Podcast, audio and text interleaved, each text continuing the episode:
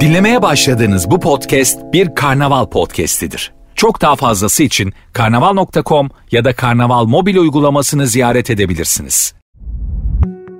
Markalarda, içerik üreticileri de, sosyal medya devleri de abonelik yarışında. Tüketiciler için dalgalanıp duran ekonomi, belirsizlik ortamında fiyatları sabitlemenin bir yolu, markalar içinse giderek zorlaşan sadık tüketici yaratmanın en akılcı yöntemi. Hiç de yeni olmayan abonelik modeli, yeni konjüktürle birlikte trendten ziyade kalıcı bir kültüre dönüşüyor tüketici davranışında. Peki abonelik modeli hem tüketiciye hem de markalara ne vaat ediyor? Başarılı bir abonelik modeli yaratmanın sırları neler? Detayları Marketing Türkiye editörü Gizem Yıldız aktarıyor. Geçmişi 17. yüzyıla dayanan abonelik modeli deyim yerindeyse altın çağını yaşıyor. E-ticaretten streaming'e, içerik tüketiminden idolle buluşmaya kadar daha önce akla bile gelmeyecek pek çok konuda bugün abonelik modeliyle milyonlarca tüketici ürün ve hizmet satın alıyor. İşin ilginç yanı ise tüketicinin pek çoğunun abone olduğunun dahi farkında olmaması. Her gün büyüyen aboneliğin gerçek potansiyelini ortaya çıkartmak için Deloitte'un Türkiye'nin de aralarında bulunduğu 9 Avrupa ülkesinde 9.000 müşterisiyle gerçekleştirdiği abonelik modellerinin perde arkası araştırmasına göre müşterilerin ortalama %42'si örnekleri gösterilene kadar bir aboneliğe sahip olduğunun farkında değil. Araştırma yapılan ülkeler arasında en yüksek farkındalık oranı Türkiye'de. Abonelik modeliyle bağdaştırılmayan en yaygın abonelikler, altyapı hizmetleri, telekomünikasyon, internet, sigorta ve televizyon hizmetlerini içeriyor. Çalışmaya göre Türkiye'de aboneliğe karar verilmesinde en önemli faktör finansal teşvikler, hizmetlere erişimde kolaylık ve premium hizmetlere erişim. Aboneliğe sıcak bakıyoruz. Türkiye'den araştırmaya katılanların yalnızca %6'sı hiçbir şeyin kendilerini abonelik satın almaya ikna edemeyeceğini belirtirken Avrupa ülkelerinde bu oran 3 katından fazla. Y kuşağından itibaren artan yaşla birlikte abonelik almayı kesinlikle düşünmeyenlerin oranı artıyor. Özellikle Baby Boomer kuşağında bu oran %15'e yükseliyor. Avrupa'da ise aynı kuşak çok daha çarpıcı şekilde %39 oranında abonelik almayı kesinlikle düşünmüyor.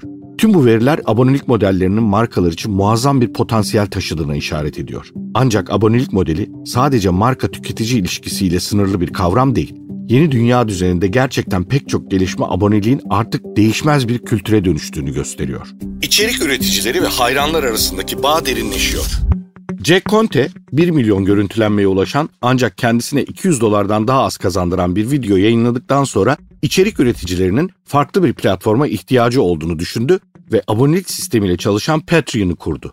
Ancak sanatçıların ve içerik üreticilerinin adil ödeme almasını sağlamak buzdağının yalnızca görünen kısmı. Patreon aslında üreticilerle izleyiciler arasında daha derin bağların kurulmasına yardımcı oluyor.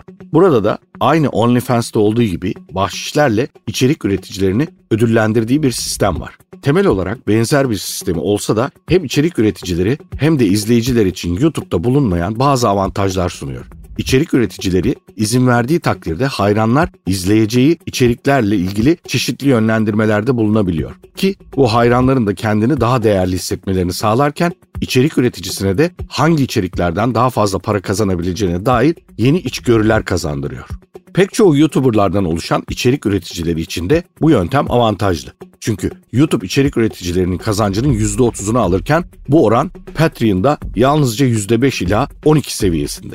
Bugün Patreon'da patron denilen abonelerin bağışlarıyla 250.000'den fazla içerik üreticisine $3,5 milyar üzerinde ödeme yapıldı. K-pop $10 milyon devasa bir ekonomi yarattı. Günlük hayatta sıklıkla duyuyoruz fangirl, fanboy kelimelerini. İnsanlar kendilerini artık böyle tanımlıyor ve bu fanatizm seviyesinden rahatsızlık duymuyor. Öyle ki pek çoğu artık çeşitli platformlardan fanatiği olduğu kişilerin abonesi oluyor. Fanatizmin en çok zirve yaptığı akımlardan biri de K-pop. Zira K-pop etrafında şekillenen $10 milyon devasa bir ekonomiden bahsediyoruz. Fanatiklerin abonelikleri de bu ekonomiyi büyüten önemli unsurlardan. Hayranlar Instagram, Twitter, TikTok gibi sosyal medya platformlarında örgütlenmenin yanı sıra Reverse, Universe, Listen, Bubble ve Fab gibi uygulamalar üzerinde idolleriyle direkt olarak iletişim kurabiliyor. Sosyal medya devleri abone peşinde. Deneyimi daha üst bir seviyeye çıkarmak isteyen Twitter, yakın zaman önce Blue aboneliğini duyurdu. Telegram'ın yakın zaman önce tanıttığı premium abonelik sisteminde ise paylaşılabilen dosya boyutu ve indirme hızı artıyor. Sesi metne çevirme özelliği aktif oluyor, sohbetler kategorize edilebiliyor ve yeni emojiler tanımlanıyor. WhatsApp, Snapchat, Instagram ve TikTok'ta kendi abonelik sistemleri üzerinde çalışmaya başladı. Yapısı gereği kullanıcıları temelde bir ürün olarak konumlandıran sosyal medya platformlarının abonelik sistemleriyle birlikte nasıl bir modele geçeceği merak konusu.